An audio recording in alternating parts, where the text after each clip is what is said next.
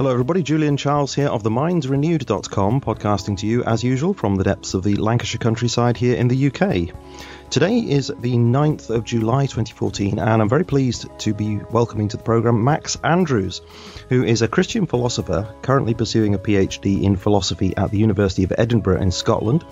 His research centres in the ontology of the many worlds interpretation of quantum physics and in the problems associated with cosmological fine tuning. He's already published in several journals, written a couple of books, one of which is an introduction to the very subject that we're going to be talking about today. And he's presented at high profile conferences such as the Evangelical Philosophical Society and Tyndale House in Cambridge. And he's lectured at Liberty University in the US on a wide range of philosophical subjects, which I'm, I'm going to have a go now at rattling through just to see how quickly I can do a kind of um, philosophical tongue twister.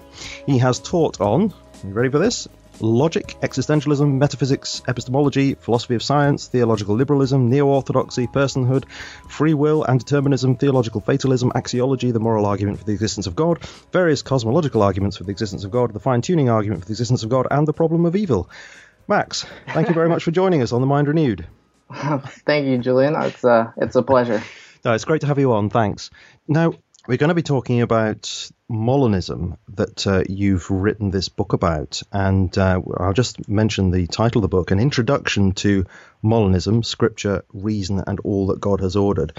And I, actually, I can't quite remember how I came across that now, but when I saw that title, I was very intrigued by it because I've long had an interest in Molinist thought, and uh, largely due to the influence of Christian philosophers like William Lane Craig and Alvin Plantinga. And, and I have to say, I'm not I'm not absolutely 100% sure that it's correct, but uh, I've nevertheless found this way of thinking about various problems to be really helpful, you know, in kind of illuminating things.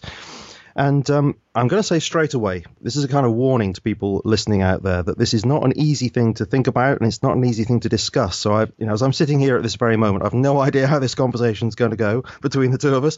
Uh, it's very philosophical. It has attendant technical terms and jargon. So, I'm, I have to say, Max, I'm delighted to be speaking to you because you've written this introduction to this subject. So, we're going to get into this subject of Molinism in a minute. May I ask you, first of all, Max, if you will, to uh, introduce yourself to us a bit more? You're doing this PhD now in philosophy, which has implications for theology. So, how did you get into all this, and um, how has your life led to this point where you're doing a PhD in it? Right. My interest in philosophy stemmed back about halfway through my undergraduate degree. I did my bachelor's and my master's uh, both at Liberty University in Lynchburg, Virginia. I did my first three semesters of my undergraduate as a government major, and um, God's providence led me to switch topics um, through uh, not questioning my faith, but wanting more answers and asking more questions. And so I switched to a religion degree specializing in biblical studies. I tended to be a little bit more philosophical during my undergraduate degree. I, I remember taking a course in Genesis and getting a bad grade on a paper and because it was too philosophical, apparently. Hmm. From there, I knew that I wanted to continue on towards philosophy, and it really stemmed from asking a lot of the big questions, typically really existential questions that I, I struggled with um, personally and uh, relationally. That's kind of the genesis behind uh, where I am now. Have you always been a Christian? Uh, no, no. I.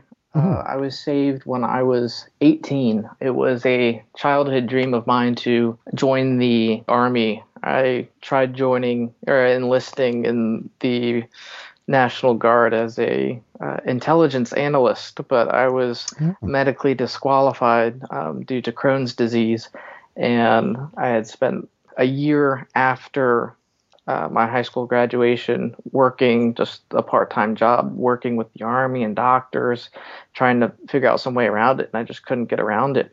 And it was during that year i really heard the gospel for the first time. Someone i, I had a falling out with all my friends and um, this one person that i was acquainted with invited me to her church hmm. and you know, it kind of unfolded from there so yeah ever since i was 18 and right now i am 26 mm-hmm.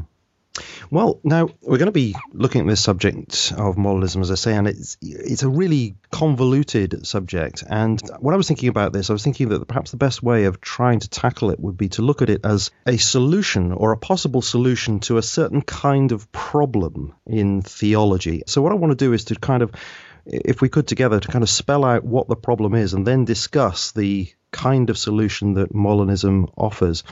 But that, of course, means we, we won't get around to discussing what Molinism actually is until later on in the conversation, which we'll not do. So we need to start with with some kind of definition. So just to get us going, could you attempt a kind of brief definition of what Molinism is and what it seeks to deal with?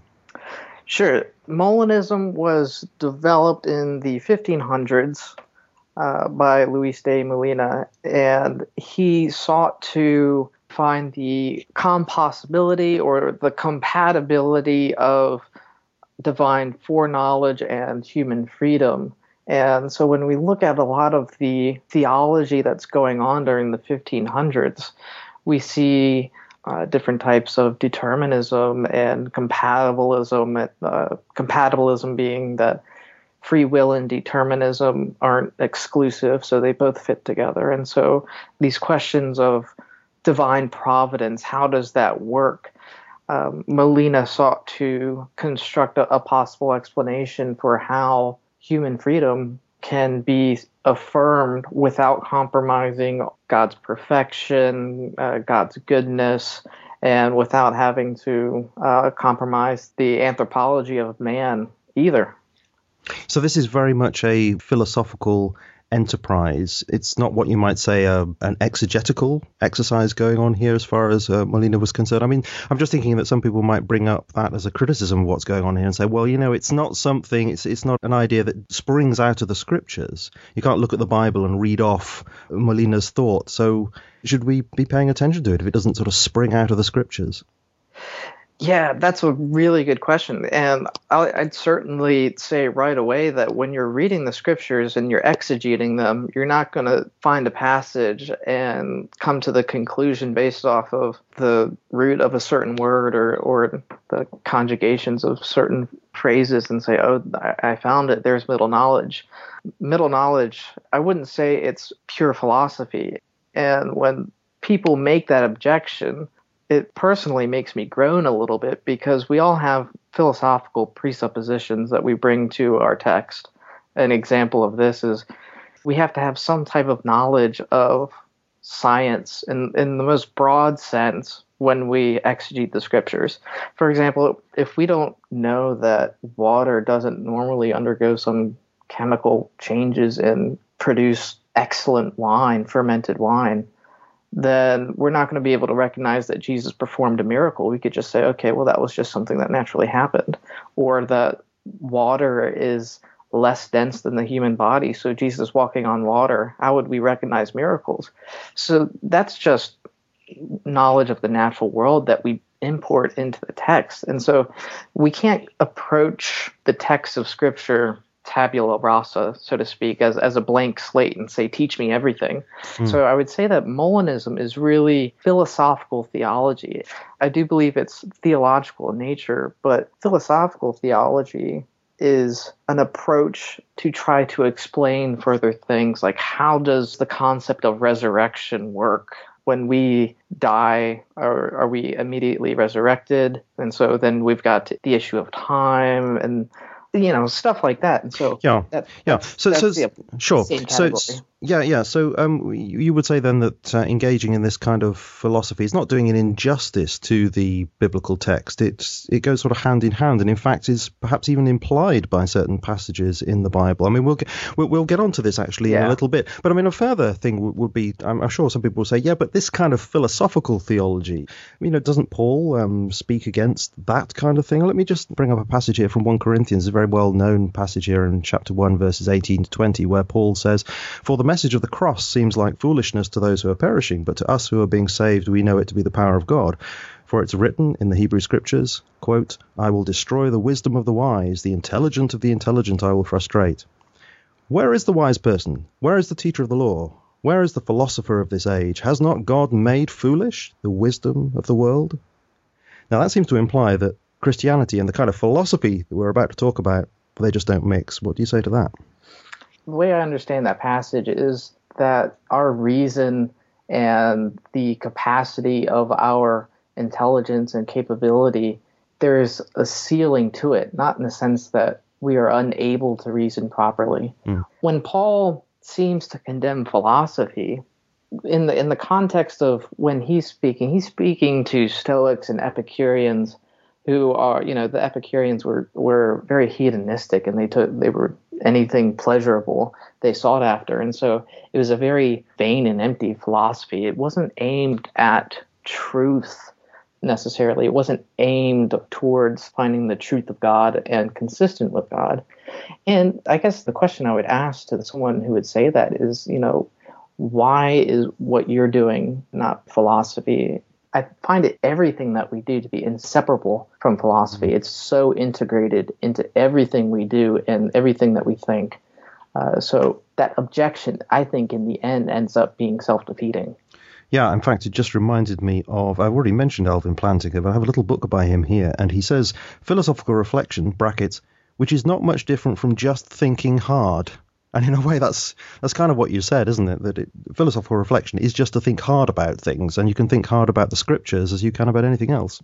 Yeah, a lot of things that we find essential to scriptures and the Christian faith, like the Trinity, we arrive at the Trinity based on theological reflections, putting teachings together. And so, yeah, it's really thinking deeply and thinking hard about the scriptures. Okay, well, the last little possible objection here is that um, I mean this might come from a kind of denominational perspective, and that would be, well, you know, the, the person who came up with these ideas in the 16th century was a man, as you say, called uh, Luis de Molina. He was a Jesuit priest, so Protestants shouldn't have anything to do with this. This is a Catholic thing. I find it surprising that I actually hear that objection very often, and my response to that would simply be that I don't see how that's not a genetic fallacy what the objector is saying is that because this came from someone who is Catholic, and let's just, for the sake of argument, say that I'm Reformed and I completely disagree with Catholics.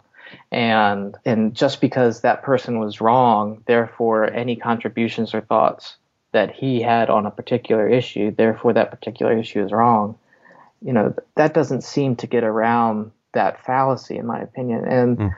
believe it or not, we have a lot of theology that we find in Thomas Aquinas, that we would find in Luther, that get traced back to uh, a lot of Islamic philosophers. There's a lot of Protestants who are Thomists, and I, I know Thomists are Catholic too, so that's something that kind of bridges, there's a bridge there. But, you know, Thomas responds a lot to a lot of Islamic philosophers like Al Ghazali, for example, or Averroes, who wasn't necessarily a Christian either.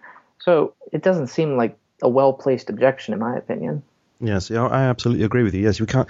The idea that one could, as it were, purify whatever particular faith that you, you have by stripping out historical elements that you don't agree with, it just seems to be just a, a non-starter. Mm-hmm. Um, yeah, okay. So we need, as I said before, to establish this problem that Molinism addresses before we can uh, get into it. And um, as you said uh, earlier in the interview, this problem is essentially this tension between God's foreknowledge and our true human freedom. So I'm going to kind of spell this problem out with an example. All right, it's a bit of a silly example, but here we go. Right, tomorrow evening, I shall decide to do one of two things. I'm going to do one thing or I'm going to do the other.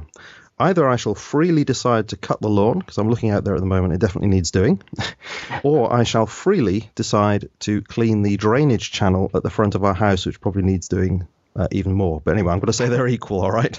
Um, both need doing. Now, if God has foreknowledge, then he knows now, he, infallibly, he knows, doesn't just believe it, he knows that I shall decide to do one or the other tomorrow. He knows what I shall do. If that's the case, then how can I be free to do anything else? Surely I must do exactly what God knows that I will do. Now, I've heard people bring this kind of problem up many, many, many times. That is the problem.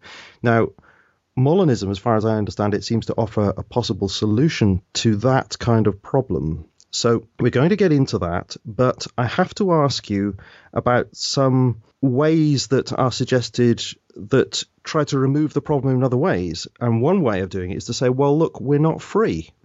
Um, we think that we have libertarian freedom. We're truly free human beings, but maybe there's another way of, of looking at it. Maybe um, I'm not free in that quite that kind of way. And there's a doctrine called compatibilism that you've already alluded to. Could you tell us a, a bit more about that and why, in your view, that doesn't get rid of the problem? Uh, compatibilism, for some reason, that just doesn't sit well with me. Not just in an academic sense, but also in a, in a real spiritual sense. The claim of the compatibilist is to say that, okay, what we do or the freedom that we have is what we want to do. Kind of what Luther, or what will often be cited as Luther's bondage of the will. And so our will is bound to sin. And so not necessarily everything we do is sinful and we're not as evil as we can be, but simply that what we want to do is not necessarily good. And so we wouldn't freely choose God. But my objection to, or my primary objection to the compatibilist comes from the issue of the problem of evil. If God can simply control a world in which everyone is free, so to speak, but yet he can still determine what happens, why is it the case that there is so much evil, so much bad, when God could have created a world without violating anyone's freedom that could be better? all things being equal, if God has the ability to choose between good or bad without, you know, the moral balance being changed, why would it not be the case that it would be better? Or he would choose a world with less evil? That would be my objection. Yeah, I, I, suppose the problem I have with it is that it seems to talk about freedom, but it kind of isn't freedom. But I mean, that's just my layman's uh, way of looking at it. But the compatibilist seems to me to be saying that you know that God has created human beings and they they act out of who they are. That's freedom in a sense, but who they are is determined by God. And if that's the case, then is that real freedom? It, okay, God can therefore know what you're going to do, and that gets rid of the foreknowledge problem. Yeah, of course, God can know because He's set you up as you are, and you're going to behave in that kind of way. But then freedom seems to vanish like the mist. Yeah, in the end, I think that compatibilism is ultimately just another form of determinism.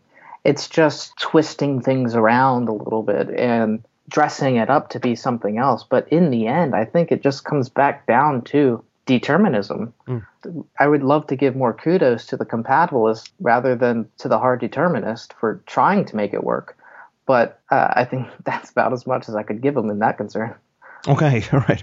okay, so um, maybe we can attack the other side of it and say, well, you know, that maybe God doesn't have foreknowledge anyway. So maybe that's how we can get rid of this tension between foreknowledge and human freedom God maybe just doesn't know the future. And I know that there are a number of Christian philosophers who espouse this in various ways.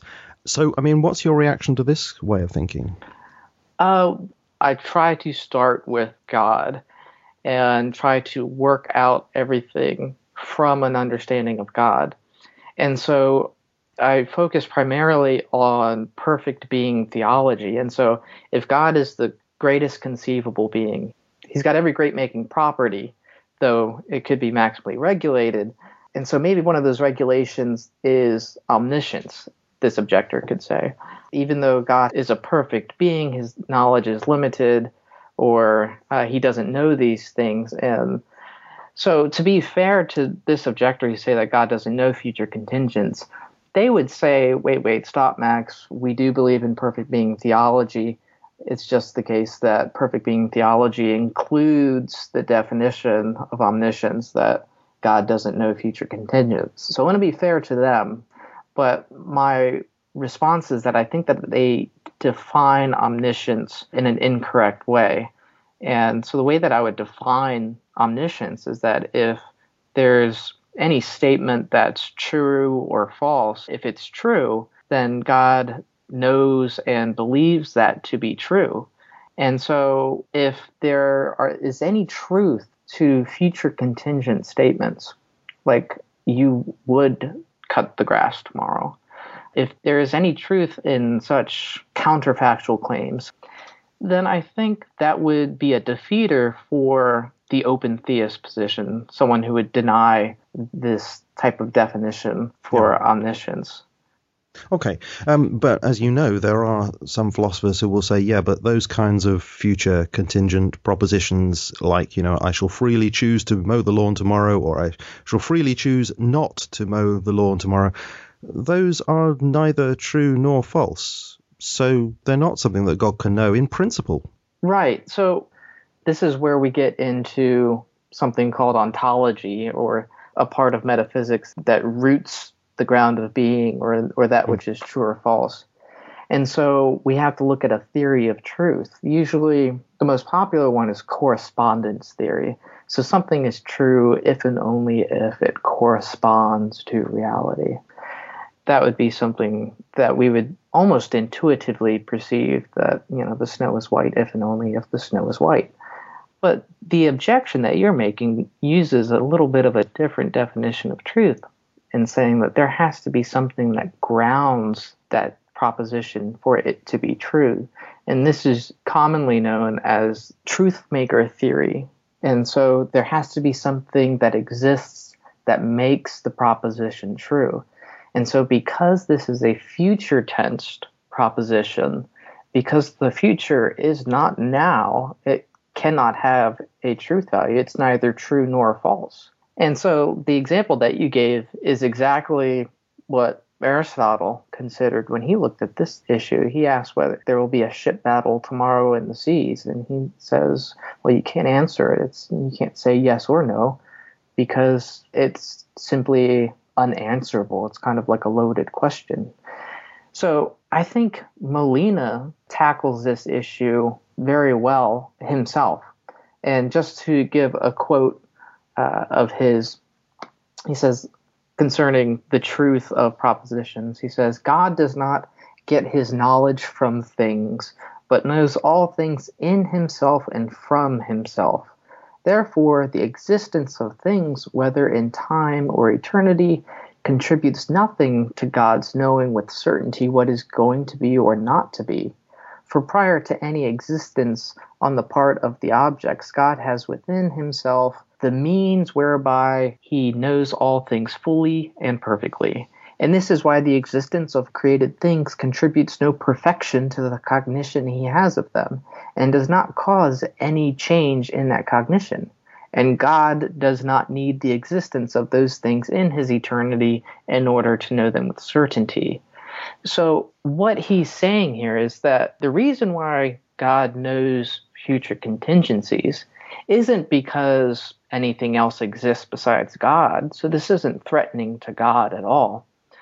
So if God chose not to create anything at all, if those propositions could still be considered, you know, we're looking at it as existent beings, but suppose it's the null world, only God exists. God would still know whether or not you would choose to mow your lawn or not if he chose to actualize this world. Now, maybe we might want to unpack that a little bit more. I don't know where you want to go further. sure. Sure, sure. Yeah, well, yeah, indeed. We're, we're going to get on to the, uh, the, the, the details of this way of thinking in a bit. And uh, you would agree, I presume, that there are biblical reasons to believe that God has foreknowledge. I mean, I've just uh, picked out a couple of uh, very famous examples here. One from the Old Testament, from Isaiah 46, 9 to 10. I'll just read it. Remember the former things, those of long ago. I am God, and there is no other. I am God, and there is none like me. I make known the end from the beginning, from ancient times, what is still to come. I say, My purpose will stand, and I will do all that I please. And there's another one from Isaiah from chapter 41, uh, verses 21 to 24. Present your case, says the Lord. Set forth your argument, says Jacob's king. Tell us, uh, you idols, what is going to happen. Tell us what the former things were so that we may consider them and know their final outcome. Or declare to us the things to come. Tell us what the future holds so that we may know that you are gods. And of course, they're addressing the idols, the false gods, but seeming to hold them up to the standard of uh, if, if they're going to be real gods, then they need to be able to know the future. That seems to be the implication behind that. Um, do you think that both those passages heavily imply that God has foreknowledge?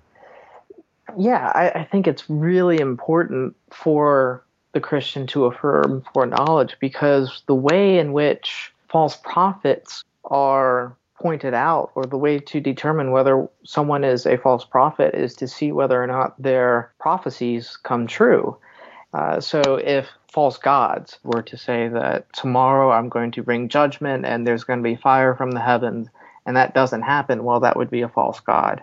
And we find that in Deuteronomy, in the giving of the law, that God says, this is how you're going to test the validity of these things.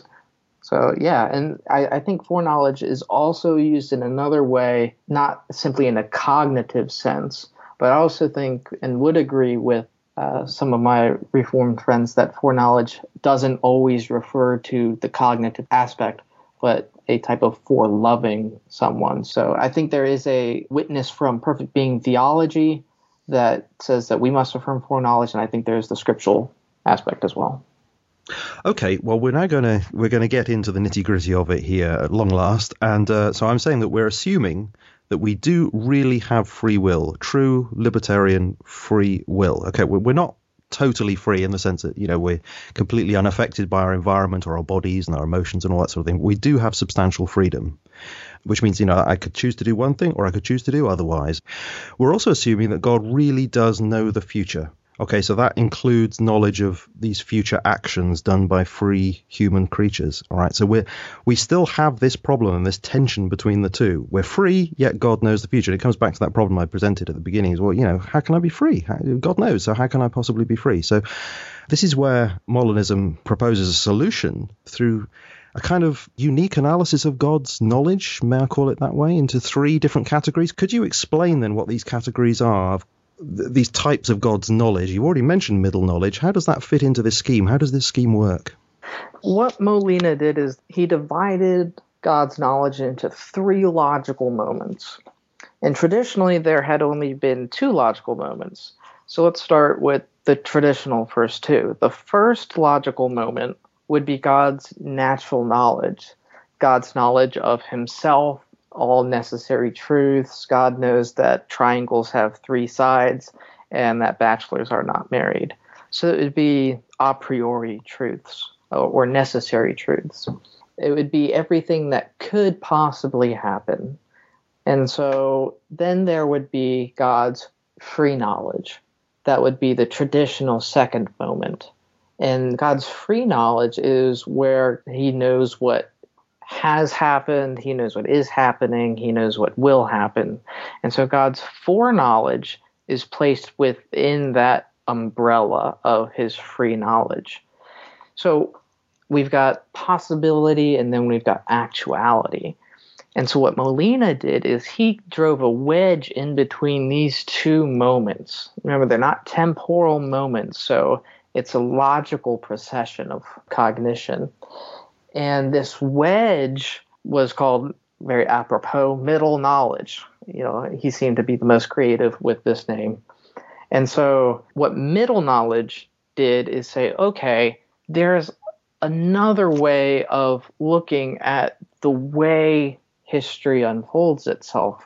And there's another type of thinking here. And what middle knowledge does is say that God knows all subjunctive counterfactuals. And so, what that means, a subjunctive is anything that has the cognate of would or would not. I would have mown the lawn if it weren't raining. Anything that would be a counterfactual. And the counterfactual is something that has a truth value. It's, it can be true or false, but it's contrary to fact in the sense that it has not happened yet or it does not correspond there's that word again to the actual world at that moment.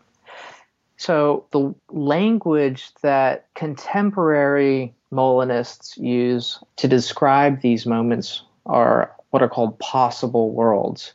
Possible worlds aren't other universes um, there aren't other planet earths.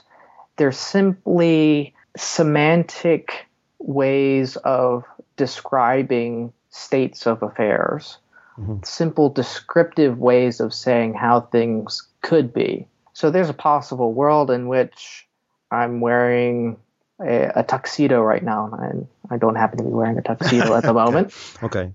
Uh, so you know anything that's logically possible would be a possible world, and so a possible world is simply could be just God existing by himself. Okay, can I just uh, jump in Yeah. there? So, w- would you say then a possible world is like a complete set of um, statements, a complete set of propositions that make a whole, and that another possible world would be an, another complete set of statements or propositions? And it, it might be the case that just one thing is different in in uh, one possible world from another possible world, and so you you could have a, a you know this infinite array of possible worlds spread out before God, as it were, with just just slightly things, you know, to tweak different in all these different possible, you know, and then God can bring about one of those possible worlds, and that would then correspond to a reality. Have I got that sort of thing right? Yes, I, I think you're spot on with that understanding. And to put some light into some of the shadowy corners of that issue that you brought up of infinite sets. Suppose that there's an infinite set of all these possible worlds, and then you tweak one little thing, you know, the direction of a hair on your head at this moment, then you've got a completely different world from the current one or you know the one different placement or outcome of a quantum particle interaction then you've got a completely different world and so yeah i, I think your understanding is spot on Well, what I want to do is because it's, it's incredibly difficult talking about this sort of thing, you know, in, in an interview, and I was expecting that it would be. So I, what I thought I would do is to try and use something of a graphic that you have in your book and try and describe that in words, you know, because we're obviously it's a podcast. So what I'm doing is I'm going to imagine God you know, sitting there in a huge armchair um, before the beginning of the universe. I'm using the word before there in inverted commas because obviously, you know, you've already said we're not talking about time here. We're talking about Mhm. a, a logical sequence of things. But just to help us along, you know, there's no there's no universe yet, and God is sitting there and has this massive blackboard in front of him, and on that blackboard are all these little chalk circles, and we're we're not talking hundreds of chalk circles. We're talking millions, billions, trillions, and each one of those chalk circles represents a possible world. Uh, that is, you know, how a universe could be in its a whole entirety, and it's from its beginning to its end, and everything that's true about that that world, that possible world. And he has all these stretched out in front of him. He could make any of them, but when he actually comes to make a world, he chooses one, and then he has, I think, as you described, free knowledge of that state of affairs. He knows everything that's true about that world that he in fact makes.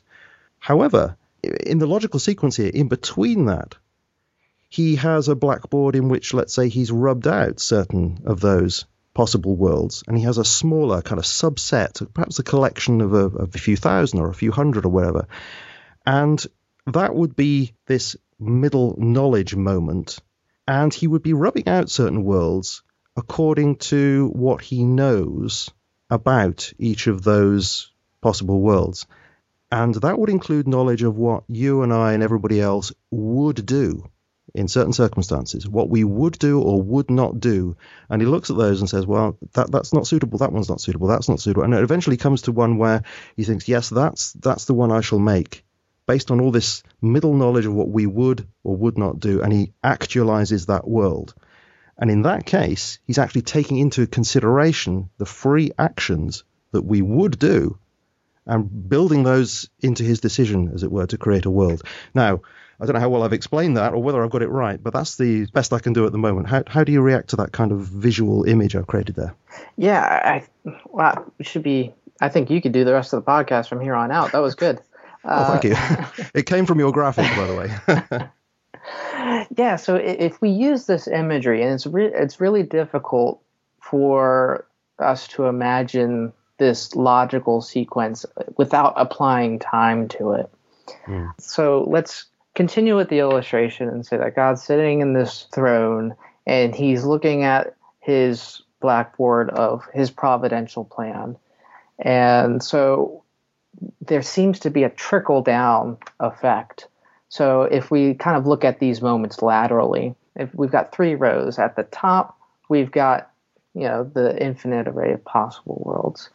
And then when we look at the second moment, we know that some worlds aren't there, but some worlds have continued. So let's just use three worlds and say that okay, possible worlds 1, 2 and 3, and then we look at feasible worlds which describe worlds pertaining to middle knowledge we see only two and three.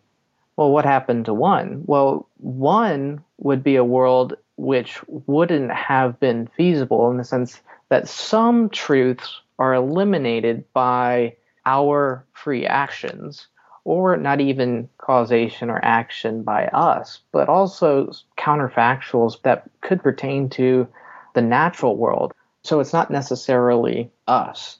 For the sake of simplicity, let's just say that this is something that Julian would not have done in this situation. So that world is left out.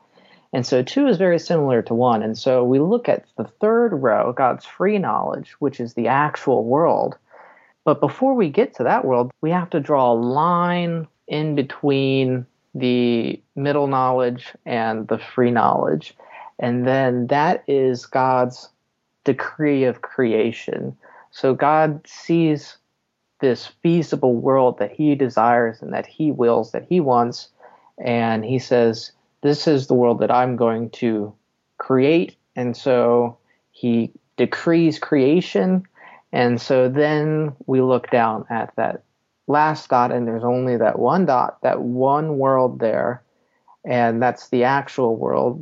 And God's free knowledge, God knows this world. His will is prescribed to it and his will is built into this world. So in this world, uh, we can't falsify God. We can't prove God wrong or try to trick God, so to speak, with our freedom because, you know, when we try to do that, God said, no, well, I knew that you would do that. right. And so that's not no. going to happen.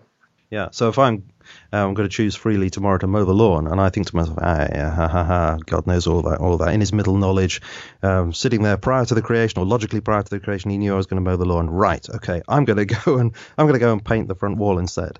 And then God would just say, uh, well, actually, I knew you were going to do that. yes. Yeah. Exactly. right. Okay. So, um, would you say then that, that this really has got, you know, if this is true, then this actually has got rid of that tension? I, I freely do choose to do certain things, but God knows what I'm going to freely do. So that tension is is got rid of.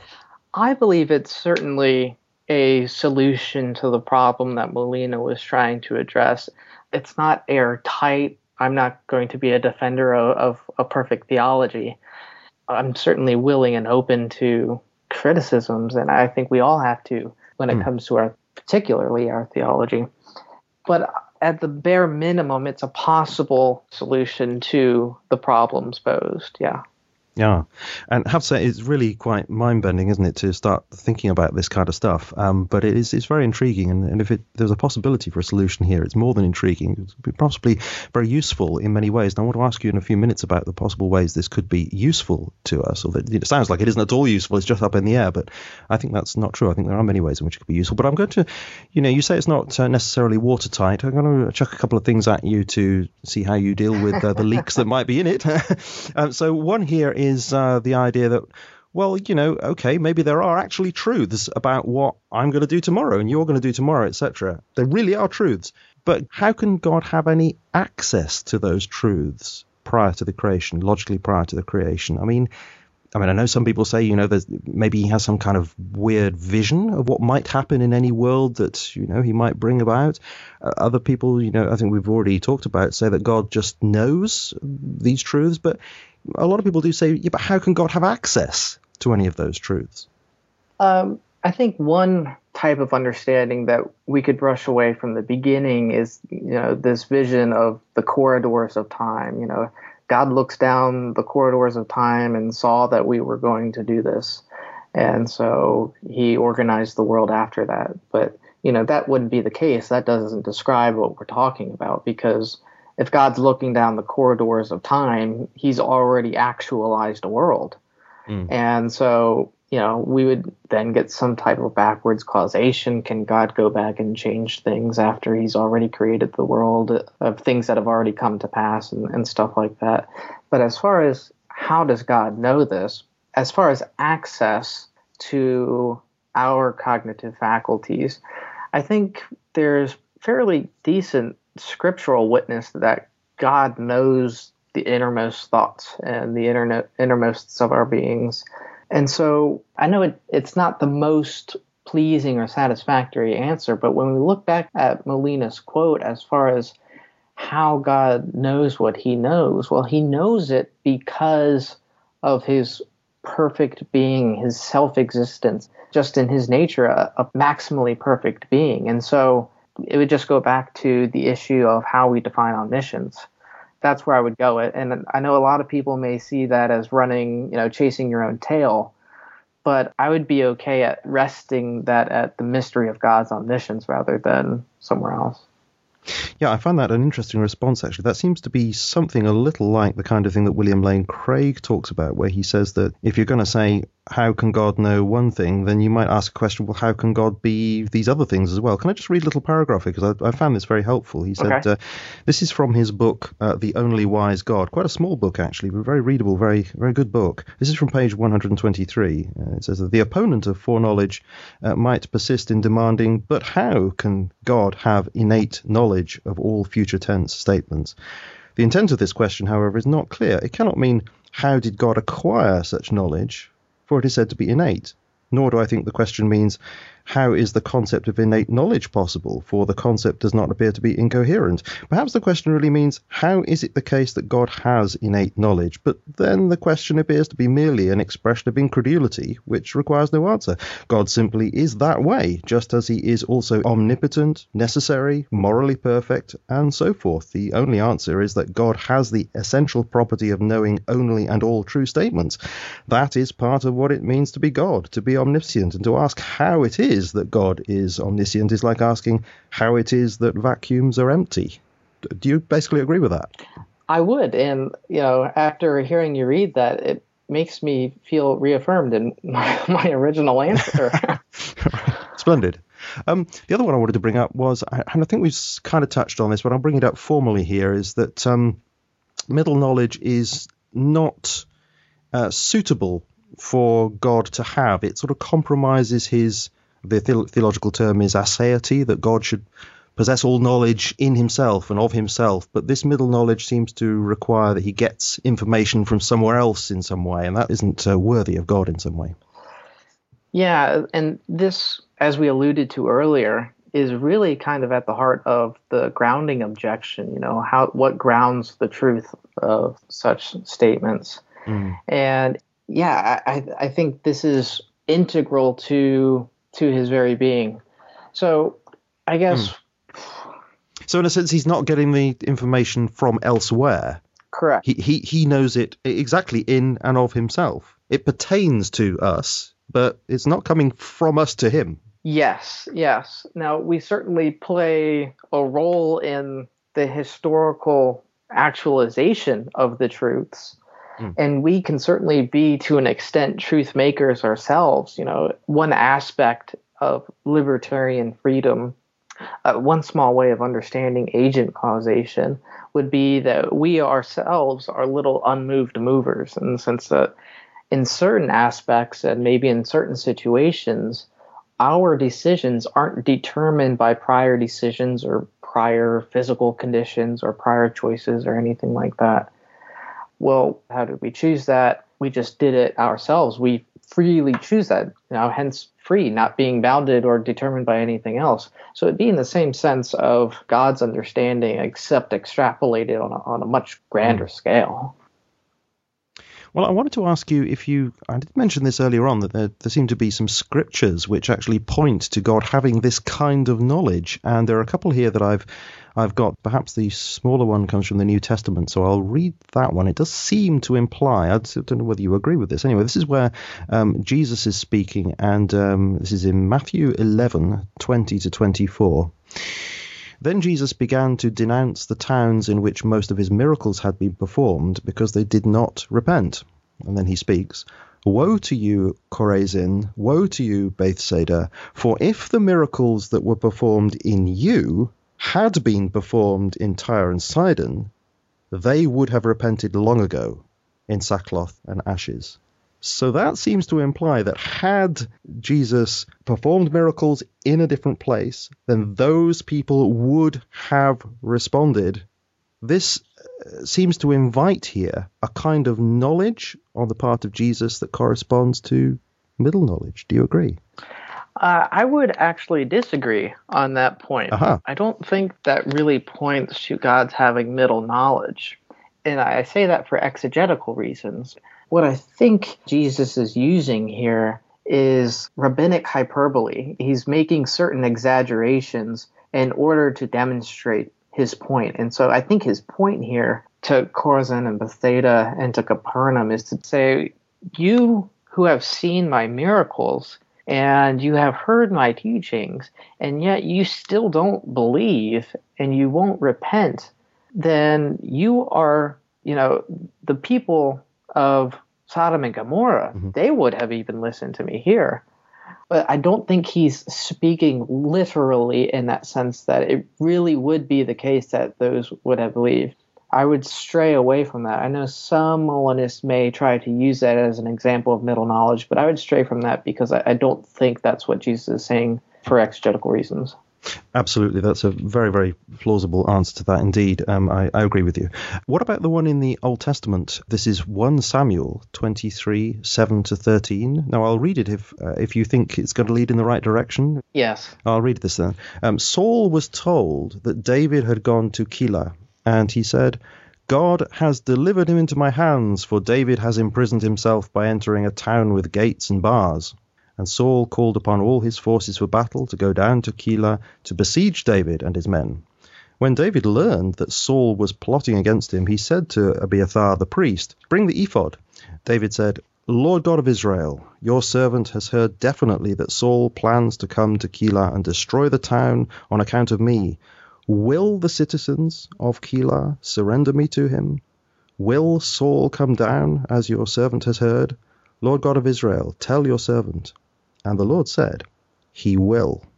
Again David asked, Will the citizens of Keilah surrender me and my men to Saul? And the Lord said, They will. So David and his men, about 600 in number, left Keilah and kept moving from place to place. When Saul was told that David had escaped from Keilah, he did not go there. So there we have a sort of situation that's set up where uh, David is asking certain things and God, and God is saying, yes, these things will happen but they don't happen. When, when God says will there, what does he mean? Is, is this a kind of window onto middle knowledge, do you think? I think this is one of the better examples we can use, or simple examples at least, for middle knowledge from the scriptures as just simply a demonstration that God has counterfactual mm. knowledge. It doesn't use the same semantics that we're using when, you know, when I would say X will happen and Y will happen will describes God's free knowledge of what will happen. So the the you can't change the future, so to speak, and so will describes future tense. And so I don't think the author is sitting here having in mind, well, I need to get my semantics down just right so that they understand God's logical moments. But I think it is demonstrating that God does have perfect knowledge of what would happen in certain circumstances. So if it were the case that David were at this city, then he would be turned over. Um, I think that's just a bare bone example of omniscience or that aspect of omniscience that God knows what would happen, even though it isn't actualized. So, in a way, we could read that then, you think, without doing injustice to the text, would the citizens of Keilah surrender me to him? And um, the Lord says they would. And so David does something different yeah, I, I, think it's a jump starter into the, the, relationship between middle knowledge and the scriptures. I think it gets the ball rolling, but I, I don't think it accomplishes everything. Mm. I want to be charitable and exegetically faithful to the scriptures, so yeah. I don't want to load something into it that's really not there. But I, I do think that the perfection of God's knowledge is certainly there. Would you point to any other scriptures that give us a more definite view of this? I think one of the examples would come from Exodus uh, 32, verses 9 through 14, when Moses is coming down from the mountain and God sees the people. I'll just read this briefly to you and then I'll try to sum it up as best as I can. The Lord said to Moses, I have seen this people, and behold, they are an obstinate people. Now then, let me alone, that my anger may burn against them, and that I may destroy them, and I will make of you a great nation. Then Moses entreated the Lord and said, O Lord, why does your anger burn against your people, whom you have brought out from the land of Egypt with great power and with a mighty hand?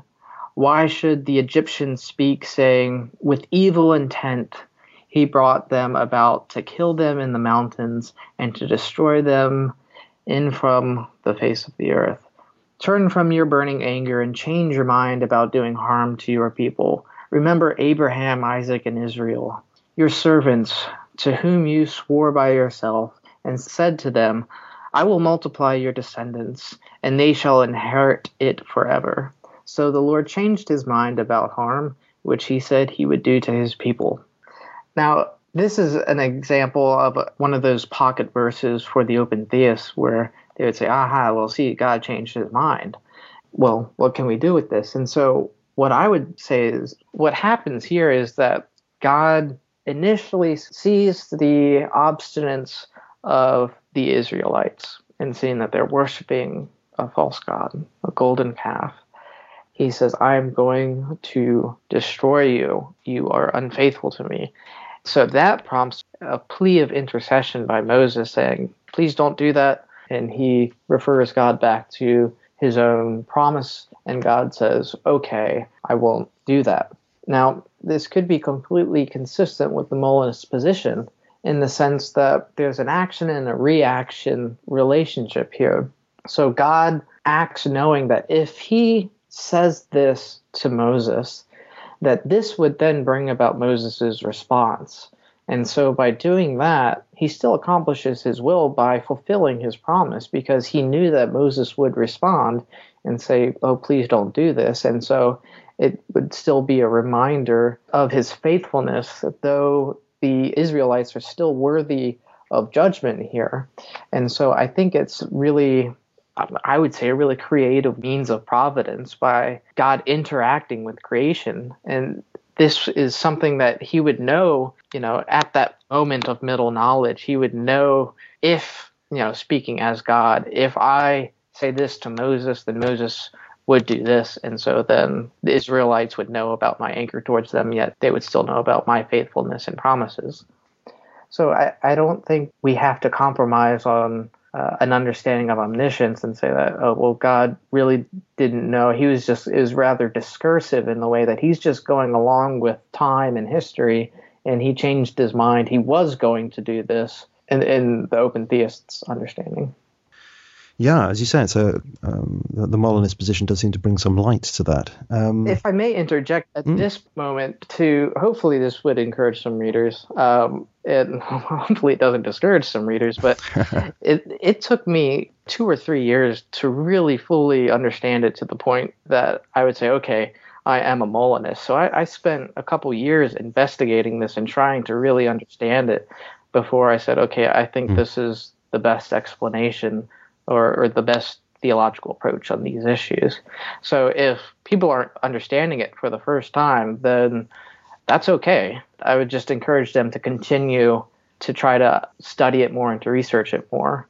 Yeah, absolutely. I'm glad you said that. Thank you very much because yeah, I was a similar kind of experience. I was picking up these ideas from different, you know, little paragraphs in my books here and there, and I thought, oh, this is intriguing. This, you know, oh yeah, there, there might be some real meat here. There's a, a, way of understanding things, and and yet there are all sorts of questions sort of hanging off. And then when I went to other books to look into it in more detail, millions of other questions were thrown up. Well, how come this and how come that? And it was, as you said, it was uh, even with me, uh, you know, with with my kind of understanding of the situation, which is not not from a professional position of course.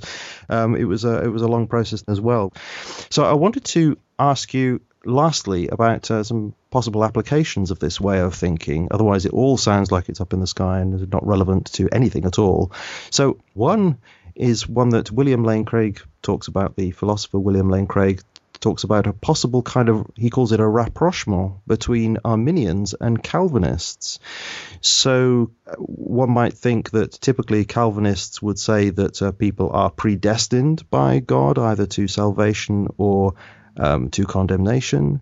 Um, an Arminian, on the other hand, I'm more Arminian. I come from Wesleyan tradition, so I would say no, no, no. God doesn't predestine people to salvation or to condemnation. I would say that God offers salvation, but He's chosen to make that offer dependent on our free will decisions to believe or not to believe. So we seem to have two contradictory theologies here. But William Lane Craig thinks that Molinism can help. Do you think it can help with this problem? I do think it can help, and I think the way the Molinists would understand uh, the doctrine of salvation to paint a broad brushstroke first is to say that God knows who would or would not freely respond to his salvific grace should it be offered to them. You know, the word prevenient grace is often thrown around in the sense that uh, it's a grace that comes to us prior to our response.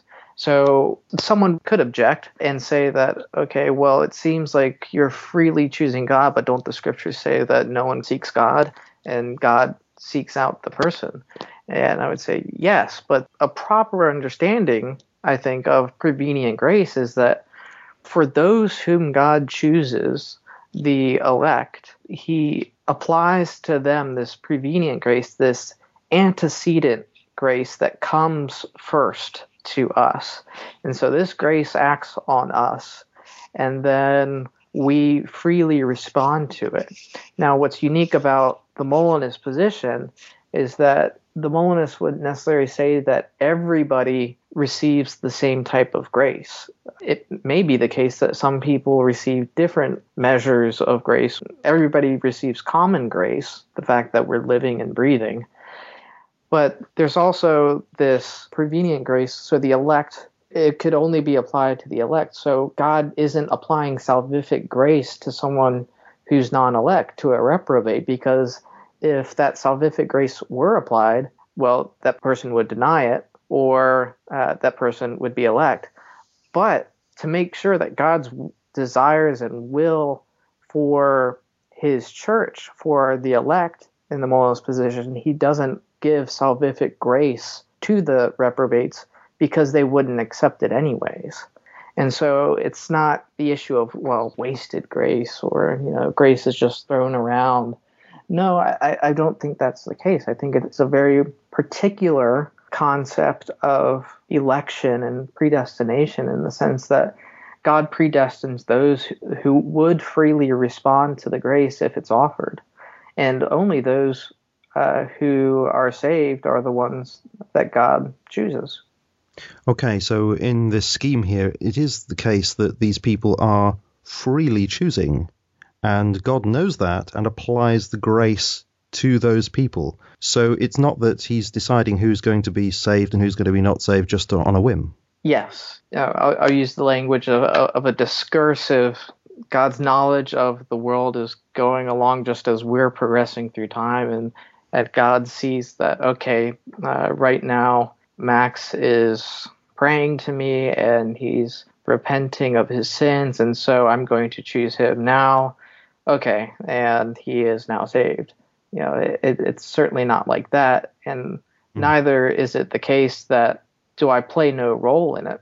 And one of the reasons why I think that there has to be some type of freedom on our part in this respect is particular to the nature of love. Uh, it seems to me that if we really are in a loving relationship with God, it's intrinsic for love to really be bilateral. But it's not necessary that we have to initiate that love relationship with God. God is the initiator of the love relationship. And so when he initiates it, you know, he beckons and overcomes our own obstinance and he applies that grace to us.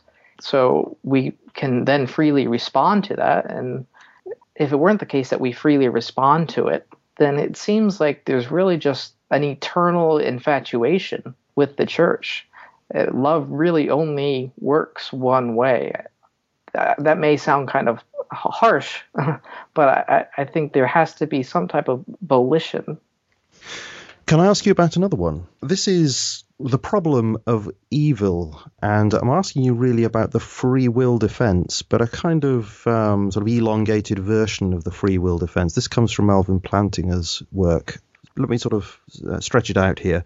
Suppose somebody says, okay, you people who believe in God, you say that God created human beings.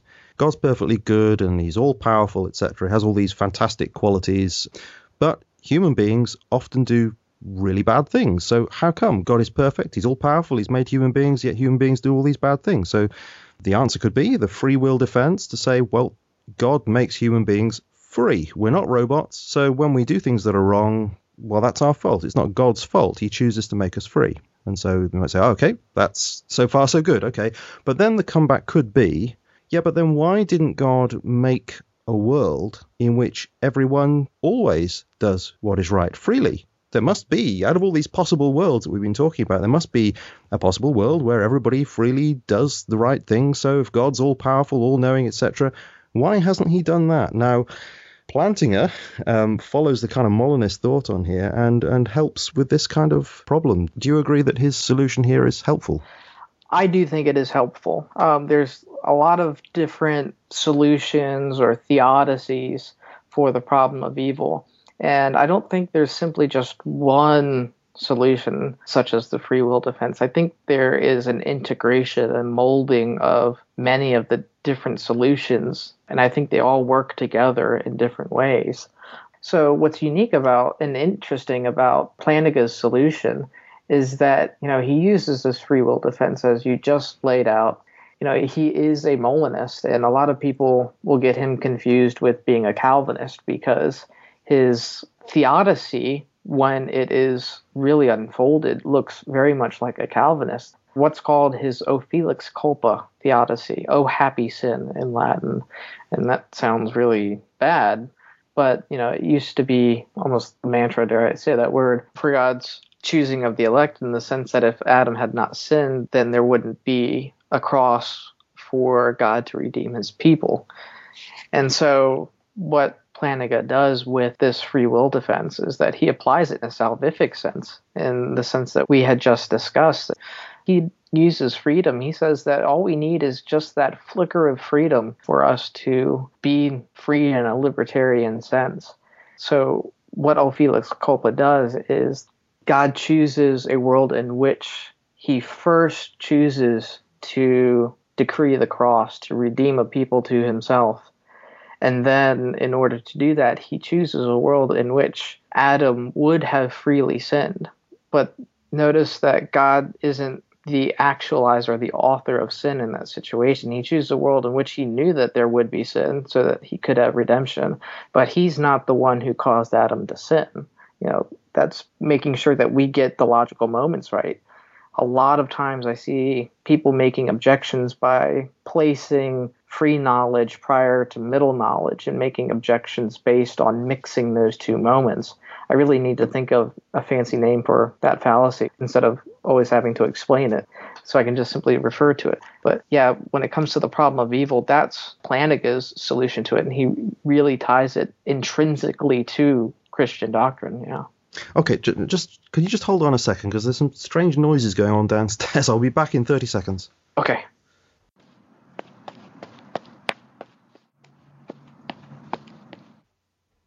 Right, it's not burglars. It was my wife, actually. it's just it didn't sound like it. She put the radio on, so it's somebody talking, and that sounded a bit odd. Right, okay. So the last one that I wanted to ask you about here is one that's got a very grand title called the soteriological problem of evil, and uh, this is an argument. It brings into question God's uh, omnibenevolence, you know, that he's good to all, or his uh, omnipotence, that he's all powerful. And I'm going to put the argument something like this God can't be both all loving and all powerful because if he was, he would want everybody to be saved. He'd want everybody to be in his kingdom when it comes in its fullness. And he would also be able to save everyone. But we know that the gospel does not reach everybody. So there are people who would be saved if only they did hear the gospel, but they don't. Therefore, God either doesn't love those people, so he doesn't love everybody, or he's not actually powerful enough to reach them in some way, or maybe his knowledge just isn't up to snuff in some way. So, what would you say? Do you think that uh, middle knowledge helps us with this? I do think it helps. When we look at the book of Acts, when it says that God has determined uh, the boundaries of the nations and the time and place for everyone to live. I think that's uh, a testimony as to knowing and determining what world he's going to create. So I, I don't think it's determinism, but I, I think it is consistent with the Molinists in the sense that God will place me at a certain point in history and at a certain location on earth so that I would hear the gospel and that I would repent of my sins and freely respond to his grace and believe in Jesus.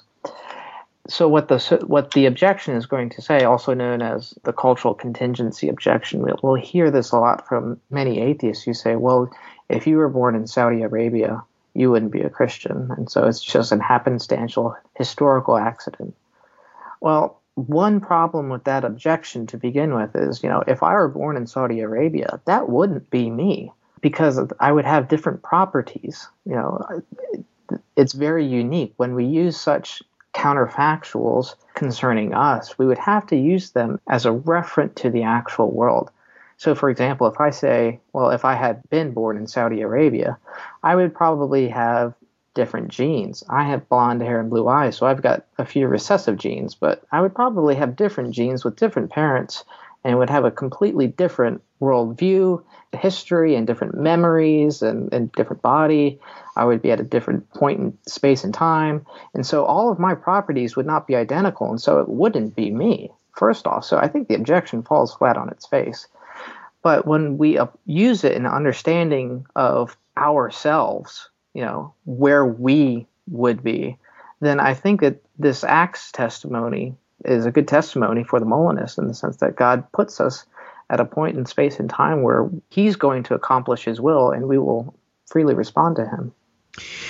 That is a, a, very interesting way of looking at it, but it raises all sorts of questions, doesn't it, uh, mm. on, on the back of that? Um, I mean, I'm I'm thinking okay, you can take the example. Let's not even think about it in the usual geographical way. Let's think of it in a you know slightly off the wall geographical way. Say somebody in the middle of India, and along comes a missionary. I don't know, and just happens to get through the gospel, or maybe there's somebody in um, a culture one wouldn't expect to hear the gospel message who somehow intuits the essence of, of the gospel in a salvific way. Let's say that's possible. Paul in Romans seems to hint at something along those kinds of lines. Okay, so God mm-hmm. knew that um, such a person would respond in such a way in those sorts of situations. Okay, but there are going to be people who, presumably, from God's perspective, He will know that they would not respond to the gospel or they would not respond to the truths of God as they might intuit from their own being and the world around them.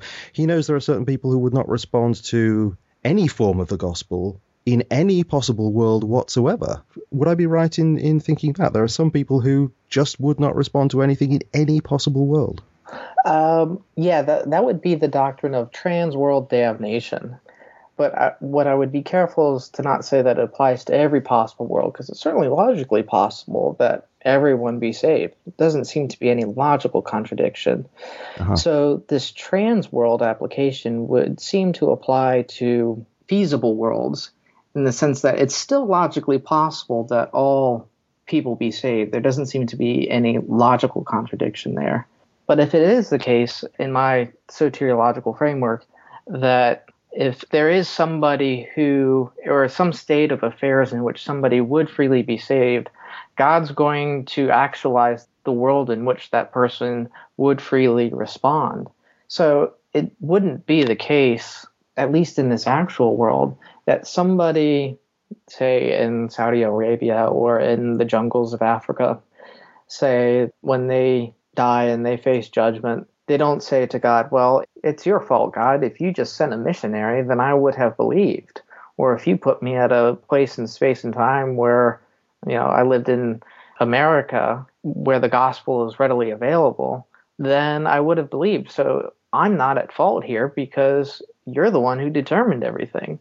Well, no, you can't make that objection if this doctrine is true. So I think that Molinism really would help here as far as making this objection because I think that's a serious type of objection that we would really have to consider as far as and I would agree with you in the sense that there are some people in the world that may have visions or dreams or a special interaction with God where God directly intervenes into that person's life or or a special revelation. Uh, so I would agree with you on that point, but I, I, think it's important that we take that one objection very seriously. Yeah, and just to sort of contextualize this, presumably somebody could say, you know, oh dear, if only I was not um, born in Britain and heard a false, uh, distorted view of the of the gospel. If if only God you'd put me in the middle of Africa somewhere where I've heard a, a relatively unknown but faithful preacher, then I would have responded to the message. I mean, it works both ways. Yes, yeah, I, w- I would agree with you on that. I, th- I think that knife definitely cuts both ways. Well, my very final question here really is a general one about how this way of thinking is doing in the academy. You are, as you say, you're doing a PhD there at Edinburgh University, and uh, you must be picking up all the time the, the vibes as to how Molinism is being received within academia. Do you think that uh, Molinism has a future? Is it in vogue at the moment, or what, what kind of status does it have uh, amongst uh, intellectuals these days? Uh, I think it's still uh, a minority position. The debate is primarily between the Calvinists and the Arminians, uh, the Reformed and the Wesleyans, so to speak. Uh, but I do think that the Molinists are starting to gain traction and to gain more prominence, particularly in more philosophical minded people. William Lane Craig has made it very popular, as well as Alvin Plantinga.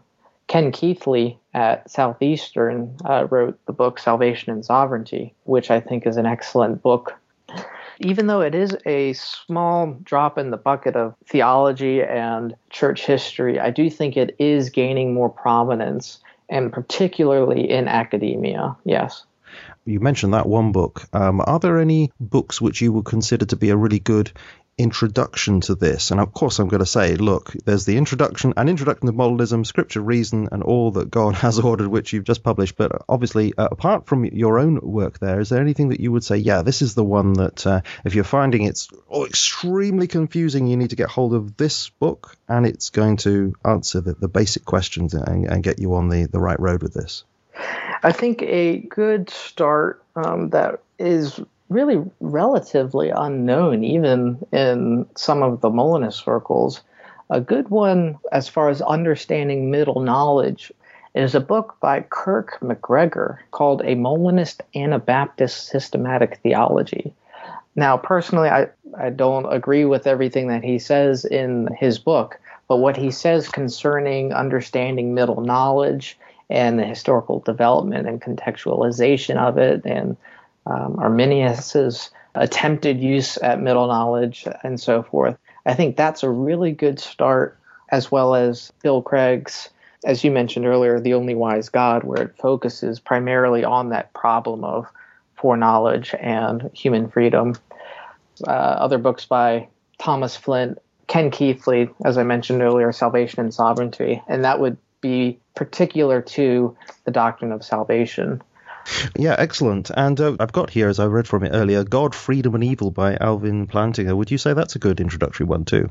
Yes. Well, I don't know if that would be the best for an introduction. If, if your primary concern is the problem of evil, and that's something that really, you know, keeps you up at night, so to speak, I think that would be a good start mm. uh, as far as settling the issue, that issue of the problem of evil and uh, how God providentially orders history. I think that would be a good start there because he does talk about, you know, outline this Molinistic framework. Generally, I wouldn't recommend that one first because it does tend to be a little bit more complicated and doesn't lay out as clearly as some of these other texts do. Okay, so that might be second base. And uh, you've got a website in which you have uh, a lot of philosophical materials, of course. Could you get out your website and tell people what they might find there? Yes, it's sententias.org. And the way that you spell that S E N T E N T I A S. Sententias.org comes from the Latin where we get, you know, the structure of thought, hence sentences and sentential outlines, so to speak. So. Aha. Uh-huh. Well, I'll link to that in the show notes, of course. And can people you know, if they, they want to find out more from you one to one, is it possible for people to ask questions of you there through the website in some way? Yes, I do have a Q&A section. If you click on the uh, Q&A tab, I've got a couple dozen questions that readers have submitted, ranging from issues concerning Molinism and philosophy of science and other areas that I work in. I give a means of contacting me uh, via email, and then send me a question and I will do my best to answer it. And if I don't have an answer, then I would simply do my best and put that online, give give my answer, and, and do my best. Great. Uh, well, as, as, I say, I will make that uh, available in the show notes of ways that people can get in touch with you. And uh, that's great to hear that uh, you, you're keen to have that interaction with people because I quite suspect that uh, having listened to this interview, people will have a few questions they might want to ask. And I'm, I'm hoping they'll mostly ask you ask you rather, rather than me. Anyway, thanks, uh, Max. It's been wonderful to have you on. It, it really is, a, as I said a number of times during the interview, a mind bending kind of subject. But um, from you know my experience of having read things through over the years, I do find that it is actually quite fruitful in at least opening the door to some possible solutions to some very deep theological problems which can get you down when you start thinking, you know, is this really contradictory? And then you find something like this Molinist thought, which, as I say, kind of opens uh, kind of chink of light, and you think, well, okay, maybe we don't have all the answers, but this does seem to be showing a way in which maybe it's leading towards a solution. And okay, I haven't got the infinite mind of God, so maybe I'll never get there, but maybe it's sort of pointing in the direction helping us that way. So uh, thank you ever so much for spending all this time going through all the detail of this. And, uh, you know, I think that if people sort of pick up some of the gist of where this thought goes, I think that will have been a success in itself. And maybe uh, people will follow up by reading a few articles here and there, going to your website, and, as I say, asking questions of you. So thanks ever so much, Max, for coming on. It's been great to speak to you. Uh, you're welcome, and uh, thank you very much for hosting me.